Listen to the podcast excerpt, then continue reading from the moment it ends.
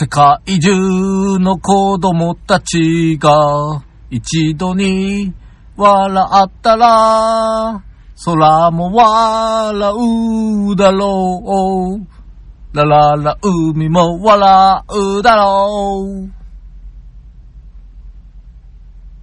後戻りクラブ。面白くなきように、面白きことらって、ラララララララ始まる よ。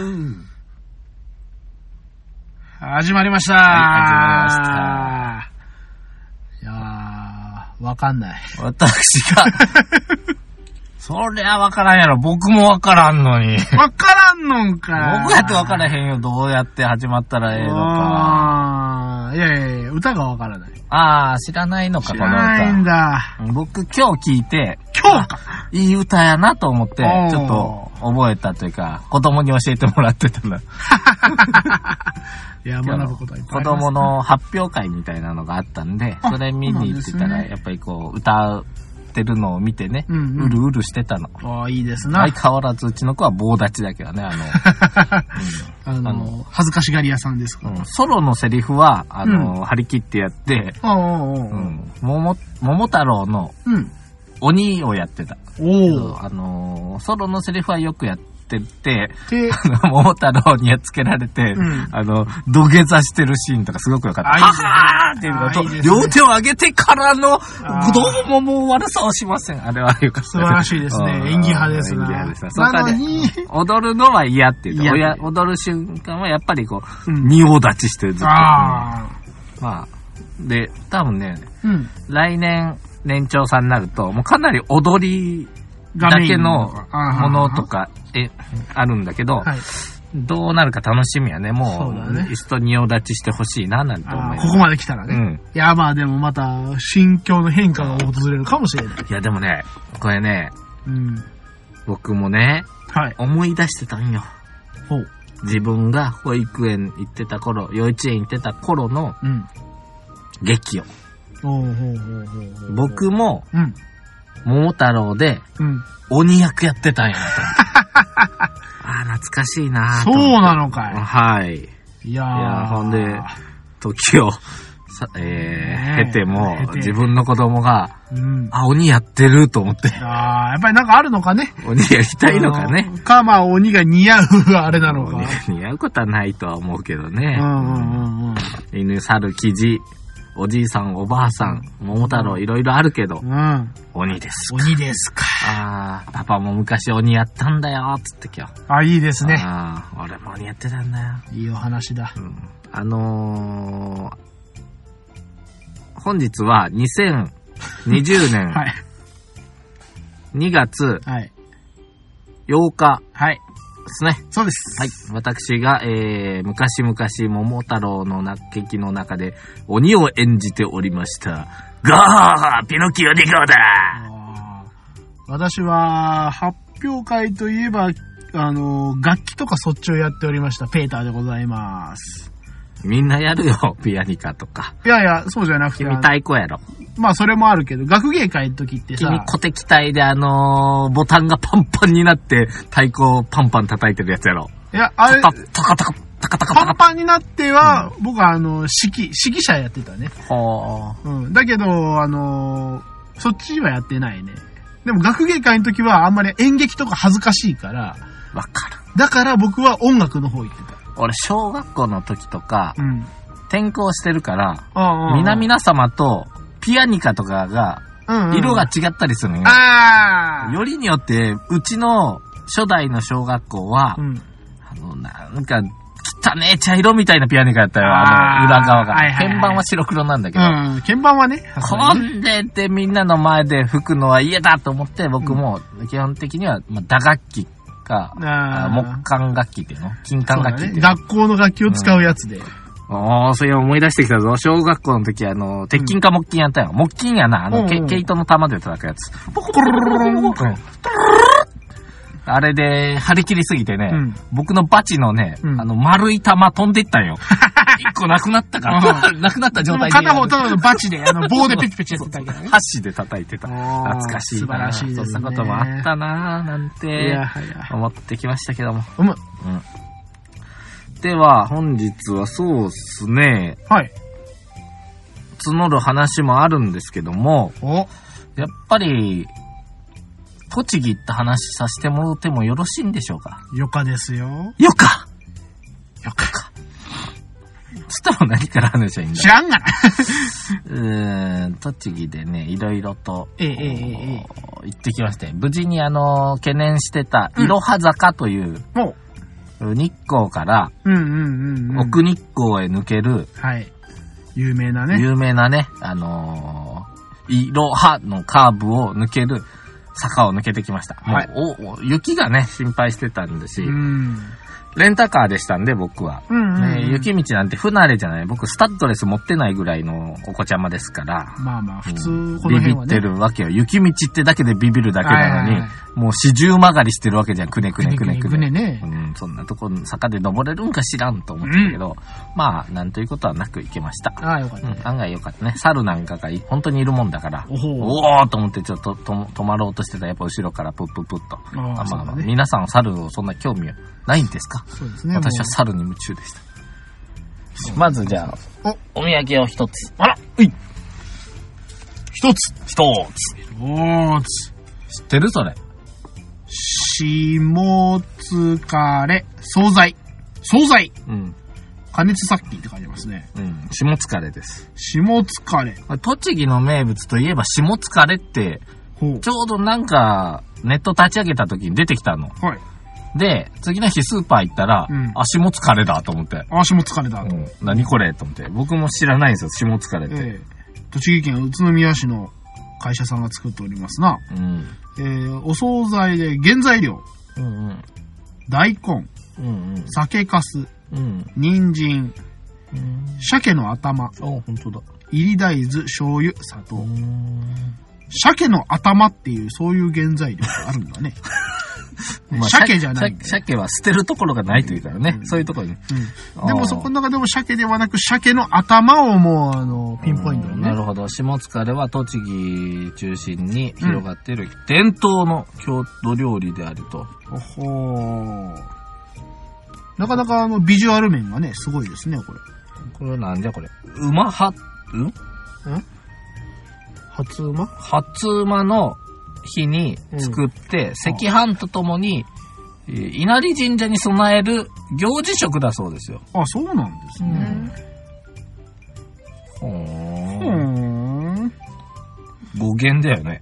霜疲れ。一体何、何、あ霜が疲れるのか、ーうん。霜つがか枯れるのか、しも疲れなのか。いやいや味が染み込んだことを意味する、染みつかるであるという説。うーん。酢をかけて食べたことに由来し、し、んんすむつかりが語源。うーん。なんとかなんとかなんかな。全体的に酸っぱそうなやつだな。うん、なんか僕最初は吐砂物やと思ってたけど。そればっかりはわし言わんようにしようと思ったんだけど、 うん、なんかこの間子供子供からコナン出てきたな、と思いながら。うらららって、だった時のようなものですな。 ごめんなさいね、栃木の人うねん。はいごめんなさいね。いやいやこれはあの、初めて見た、こうう、ん岡山県民が言ってるもんですから。いいいい意味でね。いい意味でいい意味で吐砂物。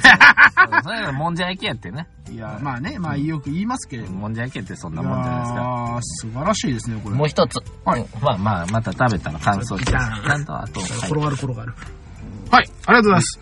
えー、ピーナッツ味噌。蜂蜜入りの特製甘味噌です。名称、惣菜。聞いてやって。うんまあ、その辺聞いて。さて、えーっとね、栃木行ってきましたけども、はい。ね、栃木といえば君は何を思い浮かべますか栃木ですか。はい、有名なもの。まあ私は、あのーやっぱり、まああの、食べるの好きですから、うんうん、やっぱ宇都宮の餃子なんで。あー、いいところ。どうした餃子もいただきましたわ。ああ、いいじゃないですか。やっぱ宇都宮、ね、まあ、基本的に僕は、あの、そういう大きな街にはあんまり近づかないんだけども、はいはいまあ、やっぱりでも、餃子は食べねえとと思って。やっぱ餃子にはやっぱ惹かれますか、お前ピノキオ餃さん子食べんと栃木来て何すっぺっといえばて感じになっちゃうじゃ ない。お栃木のひ、まあまあまあまあ、はい、どうぞ。 なんやいねん。やーまあ続けてくれたまえ。栃木ね。ほんで、はい。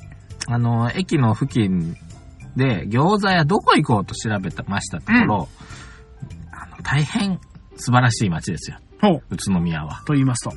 えっ、とね、キラッセとかいうね、お店があったの。うん。うん。あの、来る来ないの来るにラッセだったかあな。ー来なさいいよっていう意味そでうそう。切ちらょせってと。もう間違ってるかもしれないけど、あ、えーそこへ行きますと、なんと、うん。えーフードコートのようになってて、うん。えー、餃子屋さんが並んでるという。ああ、素晴らしい。素晴らしい。素晴らしい。だから、もうそのまんま食べ比べできるわけですよ。はいはいはいはいうんほんで、もう食べ比べ4、4つ。もう4つくらいやあなあ、素。晴らしいですね。うんで、僕が食べたとこを申しますと、まあうん君、重複したのあるか言ってみ名前を。まずは、宇都宮、ミンミン、ミンミン、まあ有名でございますミンミね。これはもう大人気。コーラン、コーランはえ言ったー、ことカオルにな、えっ、と、草冠に門書いて、ラン東、うん、なんですコーねラン。。えー、餃子の龍門、龍も、龍も知らないです龍ね。、龍、立つの門門ですねえー門とか好きやね。えー、宇都宮餃子、さつき。さつきいや、これ僕は、やっぱミンミンは有名で食べたこと何回もありますけど、他はちょっと知らないです。 4ついただきましたけどね。うん。えー僕が食べた感想を申し上げますと、はい、みんみん、ミンミン。皮まで美味しい。ほほーこれは、おそらく、宇都宮の人が求めてるザ餃子なんですよね。そうですね、もう、ミンミン、宇都宮といえばミンミンぐらい、まあやっぱり名前有名ですザから。餃子ですよ。ええええええうんそして次、コーランですね。こちらの餃子は、みんみんと比べると、ボリュームがもこっとしてるの。うーん肉が全体。ほうそして上に追い油がかかってるのね。おお、ねごま油かな。で、これは偶然なんかもしれないけどう、ん。だいたい餃子って6個7個並んでくるじゃん。ええええこれがグラデーションかかってんのよ。ええ。わかる焼きムラがあるのよ。だからああ、こっちカリの、こっち、ちょっともちっていうもちか。ぐらいでこ。れを意図的にやってんのだったら、これは大したもんだと思ったよ。うん逆に無意識にそれできないからね。多分狙ってんのか狙っね。てるかもしれない。ま、あの、一律の焼き加減じゃない感じなのよ。へえ。焼きどころ見て、ほら。あ、これはでも、ななんんか狙かっ、てる感じしてへん。ね、なんかあの、端っこのあの、コンロの火ついてないぐらいの感じ。 火なんか詰まってますよ、詰まって ますよ。よ、みたいな。ですね。これ狙ってやってたら、すごい。これ素晴らしいですね。龍門。うん。ここはね、えっとね、そこがうん。揚げたようになってるのね。なんかな、パン粉みたいなのついてる、若干。ああ、ああ、ああ、ああ。ほんで。ね、種がね、うん。粗い。だから、あー噛んでて、あれ、シャキシャキするのあれ何入ってんの白菜白菜とかキャベツあとれ、かね白。菜とキャベツがちょっと塊であるから、あ美味しい。あ。食べ応えあった。え。はいはいはい。食感がね、楽しいわけです最後ね、。さつき。さつき。えー一番硬い。バリバリですガ。リッガリッそこが。おうーんで、多分片栗粉多いから、お互いくっついてんねん。なあ、はいはいはい。で、ニラが一番強かったね、4社の中で。ニラ味が強い。うんで、食欲くすぐりますよ。いいですね、ニラはね。これはね、どれ食ってもね、まあさ、コーツつけがたい。お、まあ、うん、まあ、あえて僕は順番つけてるけど、お、まあ、いあのー、コーツつけがたいでつ す。けがたいってことね つけがたいです。う美ん味しかったです。まあ、もう一個食べたんやけどね、本当は。でかい餃子も。まああ、それはそれ。ジャンボ餃子もねうん。はいはいね、ちゃんとしっかりとあ、うん。抑えてきましたよ。やっぱ宇私、都宮の餃子。餃子はうん美味しいもんでございますから。本当にね。他に、栃木といえば知ってることありますかそうだね、僕は栃木といえば、いちごだね。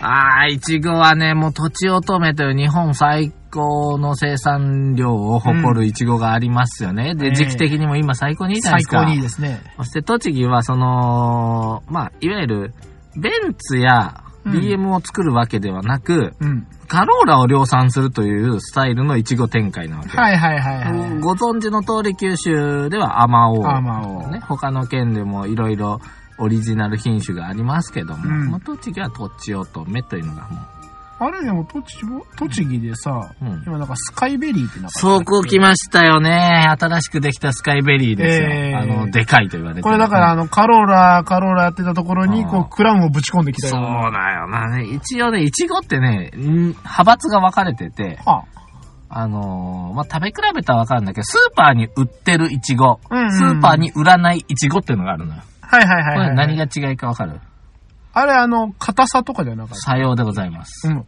基本的に日本のイチゴは柔らかいのええで、、えええ。ー、まあ、生食用と言いますか。うんまあ、流通、なかなか、直接ですからねううんんあんまり持たないから、場合によってはゆりかーごって言ってね、ゆりかご状のものに入れて運んだりもするわけですほよ。ほほほう。ん、まあ、果物おじさんのおじさん言いますけどえね。え、ええ、うん、まああの、えーその中で、まあ基本的に二大派閥があって、一つは日持ちがすごくしにくいから、直売所向け、それから食べ放題っていうのはあれ、いちご狩り向け品種。まあ、いちご狩りそ向け、ね。れから、あの、一応流通にはまあ向くかなっていうの。それから、あの、お韓国で日本の品種をパクって作ったガリガリイチゴとか ね。まあうん日本には来ないけど、うんまあそんぐらい分かれてて。ええ、ええーっとね、まあスカイベリーがね、たどっちやろか分かれへんわ。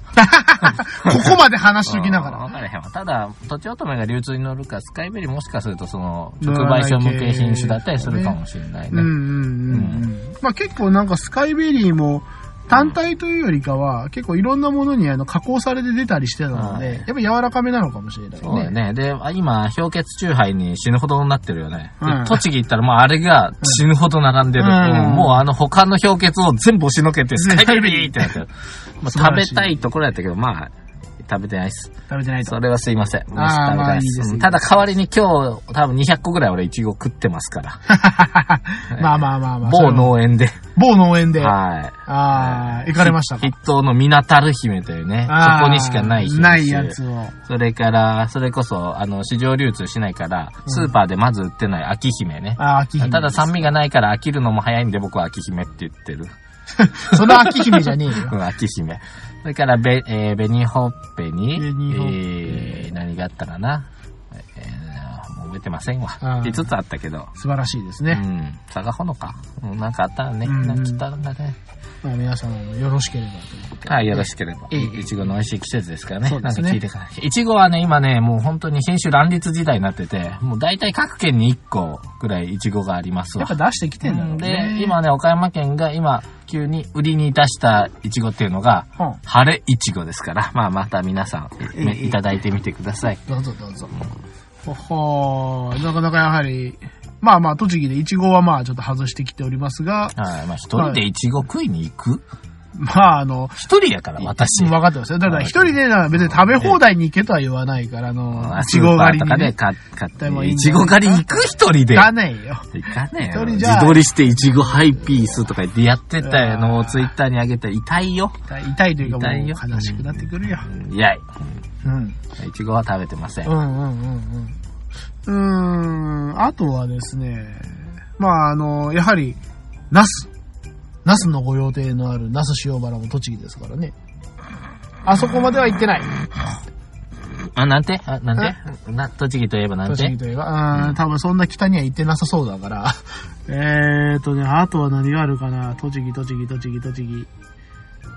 栃木そもそもね、僕何しに栃木行ったかと言いますとね、あ滝見に行ったわけですよ。うん、分かってますよ。あ、そうなんだ。ということは日光東照宮が通過したんですかそれとも立ち寄ったんですか通過しました。通過かよ。 はい。ただ帰ってきてから見ましたよ。あ、よかのったよかった。うん日光東照宮世界遺産なんでこれはマストだなと思ってまたあんで。まあ、言っといて損はうない。ん。で、その前に、はい。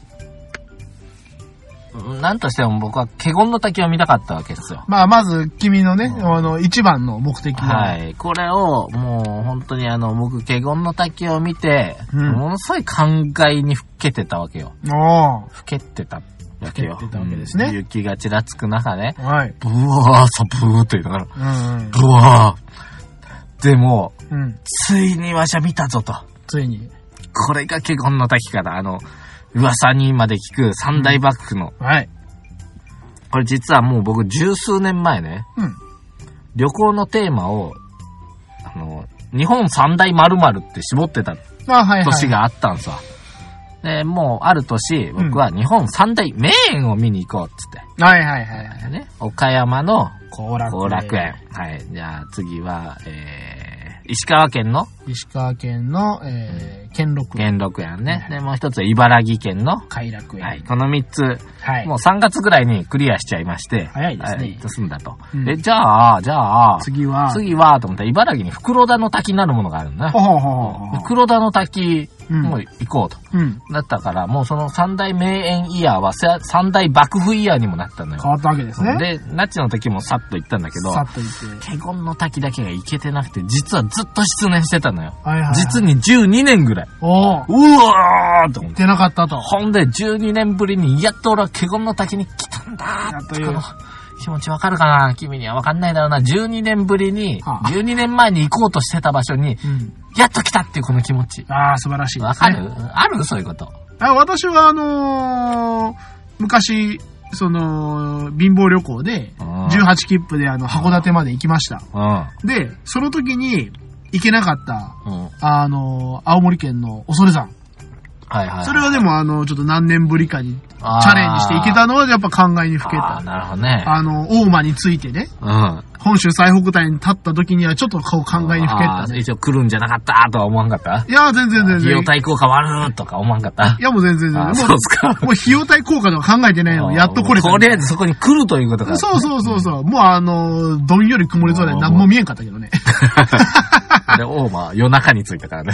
それは、俺だからな、夜真っ暗やったから、シャッャッターであのマグロの写真 撮って、シャッターじゃない、あの、フラッシュで。フラッシュね。うん、何こ多分この辺におるなって。で、俺やっぱ夜中動かないからさ。いや、もう夜中じゃないけど、もう真っ暗になっちゃってさ、はいはいはいあ遠いんだもの、あの、ほっつ、ほ無とけ、知からほでとしけょが浦かなんか行ってて、うんうんうん。うんねあの、恐れがいて、ほとけが浦かなんか行ってからの大間行った。ああ、僕反対だったからね。ああ、逆大間行って、朝飯食うてから仏ヶ浦行って、最後に恐山で風呂入って帰ってきたから。なるほど、なるほど。いやまあまあ、そん。なわけあってね、もう、しんしんと見たよ。俺、あそこから魚落ちてくんじゃねえかなと思って、ずーっと見とったもん。なんか魚落ちんかなピーみたいな。 そう。で魚落ちたら死ぬんかな、うんこれ、岩場に一回当たるよな。これやっぱ治るんじゃねえかな、みたいな。うんいや、本当に惜しいあれだったね。で、壁面は結構凍りついててね。お、いいね。美しかったっすよ。いいですね。うん今年が逆に、その、ね、雪が少ないからこそ、こう、行きやすかったのかもしれないうんね。。まあもしかしたらもっと水量がある時もあったりするかもしんないけど、まあうんもう十分さ。で、まああの、体がしんしんと冷えたんで、え、えー日光名物の湯葉を、エヴァを。スープ丼にしたのをいただいて、ああ、エヴァなんあのだ。な、もう本当にあの、なんていうのな、多分やけどな、もう体がな、うんこういうものを抵抗全くなく食べれるもんで言うと、やっぱ湯葉とかなんやろうな、と思って。あもうね、あの、体にいいとか悪いとかじゃなく、うんもう体になるという。うん、なんか、吸い込まれていくようあな。体が拒まないっていうね、なんいいでかすね、ね悪いもん使ってないなっていう気がするんよああ、いいですね。そんなとこ行ってから。で、僕、もう、もう一個本当はその奥に進んだのは、うん。と何がしたかったかというと、ほんもう足をに行きたかったよ。足を足を。足うんを。足をといえば、どういうとこですか私が聞いた足をはですね、うんやはり、足を銅山、うん。カドミウム、カドミウム痛い痛い病と。痛い痛い 病全然違うで。それ 違うやつうだね。ん。多分痛い痛い病って、じゃない。水俣病じゃないけど、阿賀野川水銀中毒とか、それは水俣病だよ。 4日市喘息とか、そうそうそうそうあのーどこぞやろ。え痛い痛い病は違うやろ。うんちょっと難しいことを言うな。あれ違ったっけ、うん、あそこは、まあ、足尾銅山鉱毒事件やね。アシャドウ山鉱毒事件か。なんだよ。あれ、カドミウムは違ったっけ痛い痛い病なのだ。痛い痛い病は岐阜県ですね。あ三井平金属が鉱山に伴う排水で、うん。カドミウムをぶち流して、うん、富山県で発生した。あ、神通川。あ、陣痛川。あ神通川あー陣痛川流域ですえね。ーええなんか中学時代ぐらい思い出すね。うん間違う。あ違う。足尾銅山ですね。え僕はね、やっぱり足尾って言うとやっぱそういうえ、うん。ちょっと負のイメージが強いじゃない。まあまあまあ、こうね、鉱毒事件とかなんか、やはりあの、まあ皆さんあまりいい思い思いをしない。うん。はいでもやっぱ、その足尾が、うんこの日本の銅を支えたわけよ。うんうん、うん。 10円。玉を。うん。ほんで、急激な発展して、戦争中もホリホリホリホリして、うん。あのー兵器を作る材料を出してたわけよ。うん。つうことはですよ、やっぱ日本の基礎の部分だね。どうしても悪いイメージばっかりある足尾をうん。自分の目で見て、はい。鉱山を潜って、うん。あの、いろいろ感じようと思っておー、素晴らしい。だけど、世界遺産の日光東照宮を差し置いて僕は圧勝に行くというね。ああ、いいじゃないですか。昔は栄えたんだろうけど、今はもう廃れっぷりがすごい。まあね。うん、本当にすごい。たご飯食べるとこないなと思ったぐらい。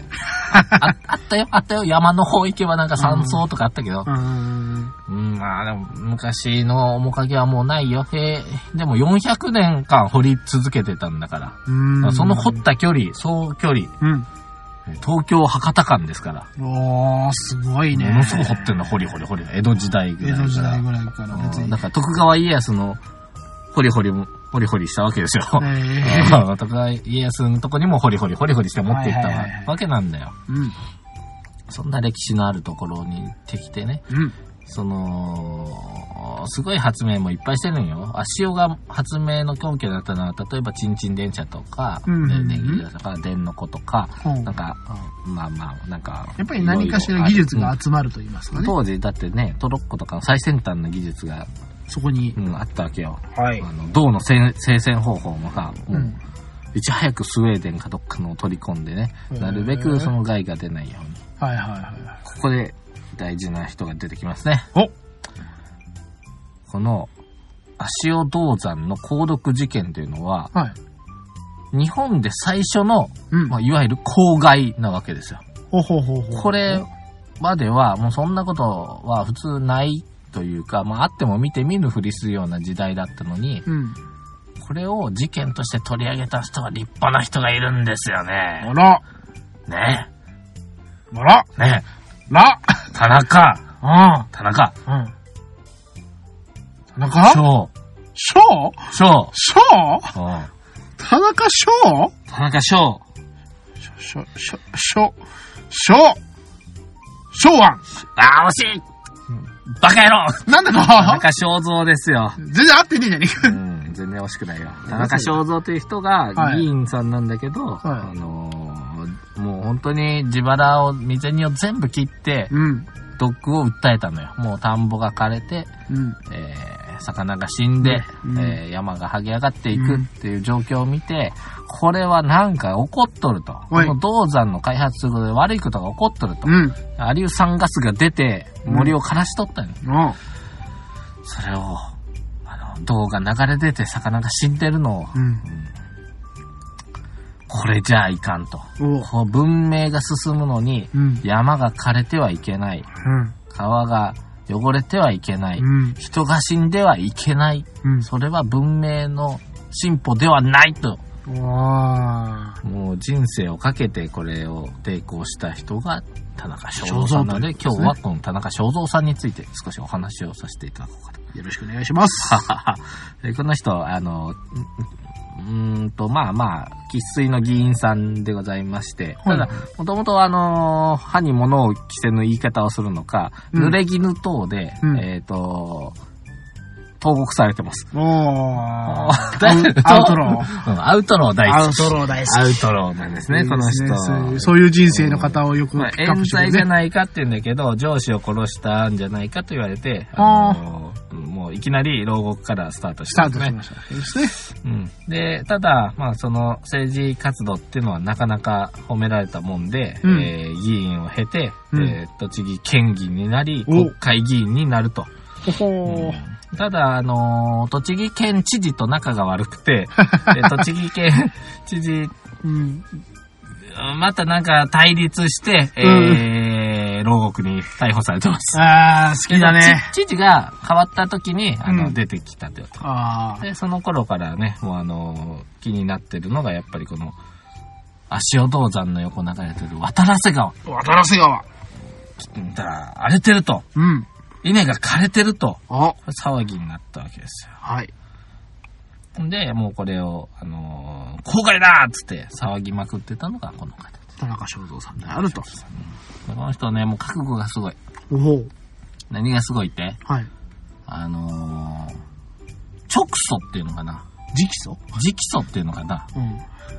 あのー、普通は、うん。うん公害だって誰に言うのまあ、でもなんかせえよって。まあ、自分国会議員だよ。国会議員。なんか、この辺おかしいぞと、うん自然が荒れてるぞうん。って誰に言うのなんとかせえって。なんとかせえって言うんだったら、でもその、現場じゃないけど、県だったりするんじゃないの、うん。うん、それか、もっと上ですようね。ん国会ですからね。国会ですから、やはり政府とか、うん。まあ、あるいは、まあでも、政府だよね。うんまあ、その上の総理大臣までまさか、言う。言うん、言う。言っちゃう。内閣総理大臣に対して、うん。素晴らしいスピーチをするのよ。おう山軽て、こんなんじゃダメだと。希代の名演説をさ、おう当時の内閣総理大臣は、うん。山形有朋ですよ。おう山形吉田松陰の古文 ですよ。繋がってきたやろ繋がってきたよ。また破天荒なんもだ。のすごいことを言うのうんよ。ああ、これこれはもう素晴らしい、そうだっていうのに、うん当時の山形有朋強しあ、一言、うん。意味がわからない。希代の名演説を前に。うん。ああ、なるほど。言っていることの意味がわからない。わからないじゃあ、おしまいと。 強い。 強い。強い手強いいやよー吉田松陰ありきでいやー山形有朋ですよ銅山はな、こ国営なのよ。はいはいはうんい。当時、多分ね。だから国としては、その非を認めたくもなかろうにな、おそらく。まあまあまあね。それはそうんで、もう、ダメだと。うんでも、絶対おかしいんだと。うん。いうことで、うんえー、ついに、田中正造さん、いもっと大きなことをやり、やり始めます。もうそん、内閣総理大臣に名意演味説がをわからないぶち上げない。うんもっとすごいこと。もうこの国を守るためにはここに行くしかない。どこ行くやっぱもう内閣総理大臣がね、もうダメだって言うんだかうんら、やっぱりもう、最後、もう最 後。最後、神様に言うしか ないでしょ。神様って誰天皇に。そう です。日本で初めてうん天皇にその直訴した男なんですよ。 ただ、まああれもなんていうのかな、あの、天皇は政治に関わらないっていうのがモットーで、うん。まあ最近だと山田太郎がむちゃくちゃしてたじゃん、なんか手紙渡したじゃん。 あ、そうですうね。ん、あんなちばけたことしよるけど、うん元祖はこの人だから。天皇がうんちょっと山本太郎を出す、出してそれ出すとなんかすごい複雑な気持ちだから。太郎はもう太郎はダメだか違らうの、もう、太郎とはもう心意気が違うあよ。分かまってずる、分かってるうんそんなことしちゃいけないの自分の分かってるから、うん天皇が馬車で行くとこに、うん。えー飛び出していきます。 おお素晴らしい。ほんで、これを天皇に渡してくれって言うんだけど、うん届かず、警察に取り押さえらああ。れ、で投獄されまあますまけども。あ、あの、パッと見族ですからね、うんもう。ただね、この人は、どんだけ覚悟してたかというと、はい。もう自分は死ぬつもりで行ったと。うん。いうわけで、奥さんに離縁状を突きつけて、はい。自分とはもう縁がありませんよって言ってから行くと。でも、帰ってきたけど、あ、僕は本当は死ぬつもりで行ったんだと。うんうん。ね、山本太郎の日じゃないからね。日じゃないよああんんななチャラチャラした回で、はっと言ってえって渡したペ。ッと渡して、じゃない、もうこっちはもう、うん例えばもうそれが罪として咎められたら、奥さんまで一族徒党がね、迷惑かけるから、もう DA してる、私は一人だと。嫁と。うん、嫁と別別れててね、惚れていった。それまでして、うんあの、自然保護を訴えた男なんですよう。ん。これすごいでしょすごいですね。ね。こ行動がすごいですね、もう。ほんで、まあ最終的に、はい。 その手紙は届かなかったんだけども、実はね、えーまあ彼も死んで112年経ってから、はい。その事実が、うん。この間の、まだ生きとられるけど、平成天皇が栃木来た時に、うん。まあこういうことがあったんですって伝えて、うん。 112年後に天皇の耳に、まあ、入っているというのが入ね、素晴らしい素晴なら。しいですね。まあ、彼はもうとっくに死んでしまったけども、資材を全部投げ打って、その環境保護に、えー取り組んだという、すごい立派な人ですかそうらで、すね。うん、栃木を中心に実は、え5箇所、6箇所と言われる、うんあの、お骨、骨、骨をね、遺骨をね、分けて埋めてある。ああ、そうですか。で、こっからが面白い。こっからですかう。ん、そのうちの一つのお寺に僕行きましたよ。はあの、骨が埋めてあるというおあ。寺。おそーこおで、ーこうおー、あー苦労さんでしたと。うんうん。まあ、環境保護を最初に訴えた人と言ってもいいわけまであ、そういうわけですす。で、ね。最初に公害を摘発した人と言ってもいいわけですよ。素晴らしい、もうこの人があってこそ、今の、うん。プラスチック使っちゃダメとか、そういう環境まあのいギろャーいろねギャー言う時代になったんですええわ。ええええええ。その6箇所の骨がある場所、はい。た辿っていきますと、ほう。一つのミステリーが、なんと、ここで、うん世界不思議発見のような。 6箇所を辿っていくとね、ええ。一つの謎が導き上がってくるんですよね。 6つの箇所うを、ん。それを、はい。あの残した句と合わせ読むと、うん。ある特定の場所を指すんですよね。なんと、この辺が実に興味深い。ミステリーまであす。この辺が気になる方は、あまあ自分で調べてもわかんないだからね、 まあお会いする機会があったらお伝えしますよ。お会いする機会があうんったらはい。ね。まあまあ、まあ気になる人は自分で、素晴まらしあいですね頑張って探してごらんなさいよ。絶対無理だから、僕が勝手に思ったことだから。よん、だと思うよ。しそういうことです。はい。はい。え、お便りって終わるいいですよ。うん。はい。はい。はい、えー、ピノキオさん、ペータスさん、こんばんは。ハンバーグと餃子、どちらが美味しいと感じられますかほう。ハンバーグ対餃子。ああー、これはね、あちょっと、言うと、はい。うーんと、ハンバーグを皮で包んだらこれ餃子になるのかい、うーん、ならないですうんまあ野ね。菜が入ってなかったらニラが入ってないっていう。だからまことあい、ハンバーグと似てると言ったら、シューマイの方が似てるかな。おシューマイは結構肉パンパンですから、ああれは肉団子をくるんでるのがシューマイなのか。僕の考え、まあ多分野菜もちょっと入ってるかもしんないけど、基本肉だと思ああ、なるほど。う。うん。小籠包。小籠包は、まあ、あれはあの、スープうんも結構多いですから、うんまあ、あれもまたちょっと違うかな。まあまあ。まあまあ、あの、じゃあ、ハンバーグっていうのは、基本的には、まあ、ひき肉をベースで、しかもまあ、牛が入ってたり入ってなかったりですうんね。それをパンパンこねて、えええ焼いて、焼いてね。うんケチャップやソースやマヨネーズをつけて食べると。マヨ。えマヨうんマヨとケチャップのオーロラソースとか美味しいね、ああ、オーロラソースね。はいはい。いや、マヨをかけるんかと思ってな。餃子っていうのは、うん基本的にはひき肉に、豚ひき肉がメインですまあね。豚なのか。大体は。でニラとかキャベツとかを刻んで入れて、えー皮で包んで耳たぶのようにして、そうですね。耳たぶじゃない耳のように して、えー蒸すように焼いて、うんううんうんうん。ん。で、ちょっと酢醤油みたいなんでいただく。という。そんな料理あでーごどざいまっちがなんて美味しいかっすて。美味しいか。うまいか。ああ。これは、なかなこれか、はなん比較しやすそうで食べ食べ物が好きだとええ豪語されるええペーター先生に、ええどっちが美味しいんですかこれは。これ美味しいっていうかもうこれ好みの問題だろうからね。ななんとも言えないけど、ど、あーでもな。 あの、岡山の、東岡山の有名な、つもろね。つもろの岩石ハンバーグあー君と、の結婚式でバカでかいハンバーグ焼いてもらったつもろだないかい。ええそれか、うんそれとも例えばミンミンの餃子。うん。これを比較しろと言われると、うん私は非常に心が苦しいわあ、けそですよ。うですか。まあ、どっちもどっちの良さがあるというか、その、だから比較できるようでできないじゃん。うーん。と思うんですけど、私は好きなのはうん。餃子。あーねえねえねえねえねえ。僕が好きなのはハンバーグ。おいおいおいおいおいおいおなんでなんでなんでおいおいおいだってハンバーグ食べたいじゃん。お肉肉しててさ。い。いやいやいやいや、だって餃子ご飯進むよ。ビールも進むよ。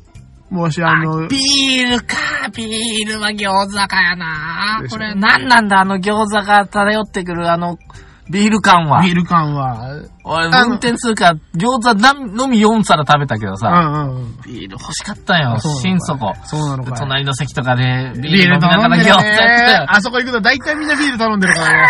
って思いながらあそうさ。なんですね。私別にあの、そうは言ったけど、私あんまりあの、ご飯と一緒に餃子、あ、じゃビールっていうのがあんまなくてですね。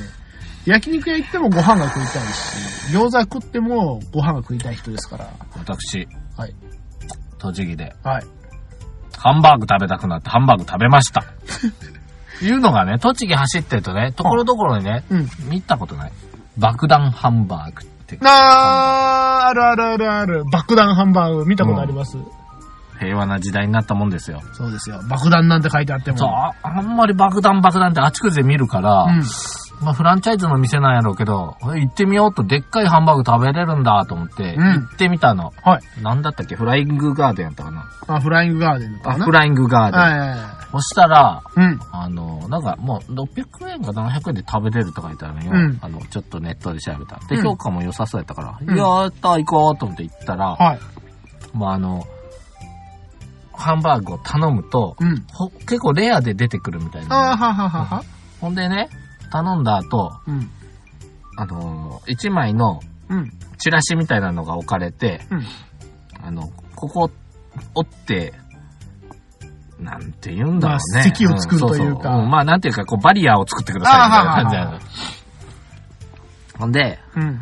あじゃあ注文したものが来ました。うん。そしたら店員さんがまずおもむろに、うんじゃあやりますんで、このバリアを設けてくださいっていう。おそうすると、あの熱い鉄板の上でジュジュジュジュジュというハンバーガーやってくるんですよう。ん。それをね、お店の人がね、躊躇なくお肉をシチュー線でスッとこう行くわけよ。あおっカーッてそしたらパカッとそれを開いて、お鉄板にギューって2枚をこう押し付けるの。ああ、その切りこう口フが。ォークとナイフでギューッと押さえるの。そしたらジュシュシュシュシュで比較的レア目でお召し上がりくださいっていう、こおのー爆弾ハンバーグって別に爆弾じゃなくて、この煙がボーって上がるのが爆弾に見えるということで名前がついたって書いてある。まあね、いきなり爆弾半分に割ったったらもうそこで爆発ですからね。 それを食べたんだけどう、ん。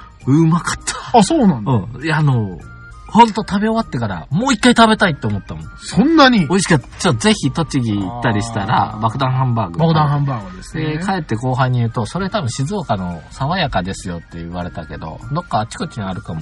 まあ似たような形態はある全んくだ同じらしいい。よ。なんか、この堤防を作って、半分に切ってギュッと押さえる。へえ。まあその爽やか式みたいなのあるねうんなんか爽やかってのもなんか有名らしライい。ン聞いたことががあっあてる美味しいね。ちょっとな、生っぽいハンバーグも、最近、興味満々あなの、タルタルステーキとハンバーグの間みたいなやつですなねん。か赤っぽいのでも全然大丈夫と思おっーて。このハンバーグが、うん実は栃木で食べた中でうん、一番美味しいと思った。いや佐野ラーメンも美味しかったよ。それから、ひもかーメンも食べたよあ、。ひもかを食べたんうだんあね。の、なんだよね、一旦もめんがいっぱい泳いでそうだうんベロベロベロベロみたいなやつですね。うんいや、いろいろ食も豊かやなと思って。うん。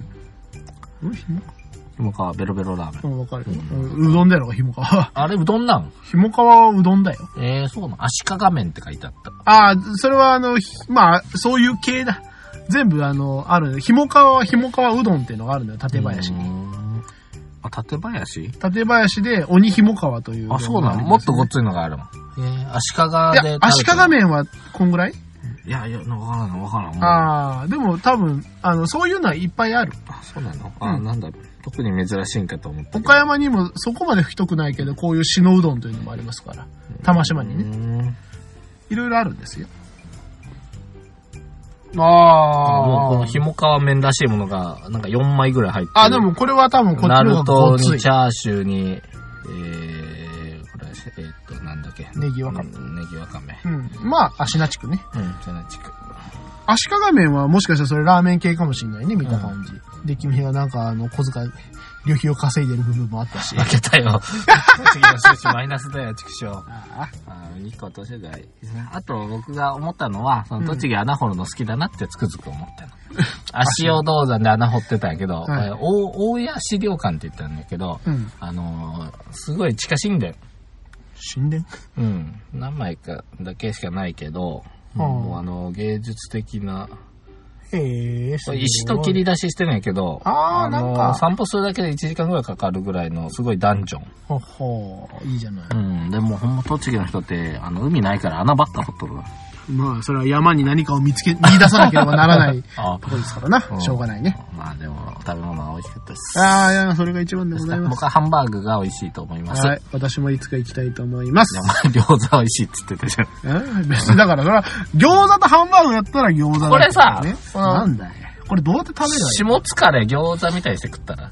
いや、いやってないね。いや、なってないよね。こんな、こんなべちょべちょ包めねえよ。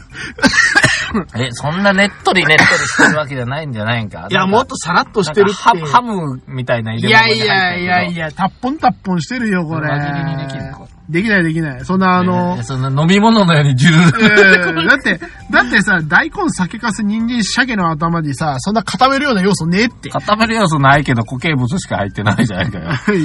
汁っ気ばっかりだよ、こんなブルブルブルブルしてやがってよ。 そしたらプニプニしてるな。うんこれもう吹き出すやつ。まあ、そんな感じでどうですか、はい。いいですよ、もう今日もあの、存分にあの、時間超えてますから。ご安心ください。はい、まあ、僕、僕もっと言いたいことあったんやけど、まあ、あーもうまたこんなん言い出したらきりないかな。まあね新生姜ミュージアムもだから刺激的だった。ああ、生姜も有名ですからね。うんいや、まあまあ、これはもう、旅行に行っちゃうとね、もう、あの、溢れるほどのはい。ネタが出ちゃうまあもんまであす。、まあ言ったってことをここで言うとけばな。そうですね。またなんかね、そういうのは。まあ自分は思い出せるんで。というわけでございまして、はい、えー、本日も最後まで聞いていただき、ありがとうございました。はい。えー、ホームページやっております。えー、後戻りクラブ。えー、ひらがなで後戻り、漢字でクラブで検索していただければホームページにたどり着きますので、今回の最新話ですとか、バックナンバー等々もございます。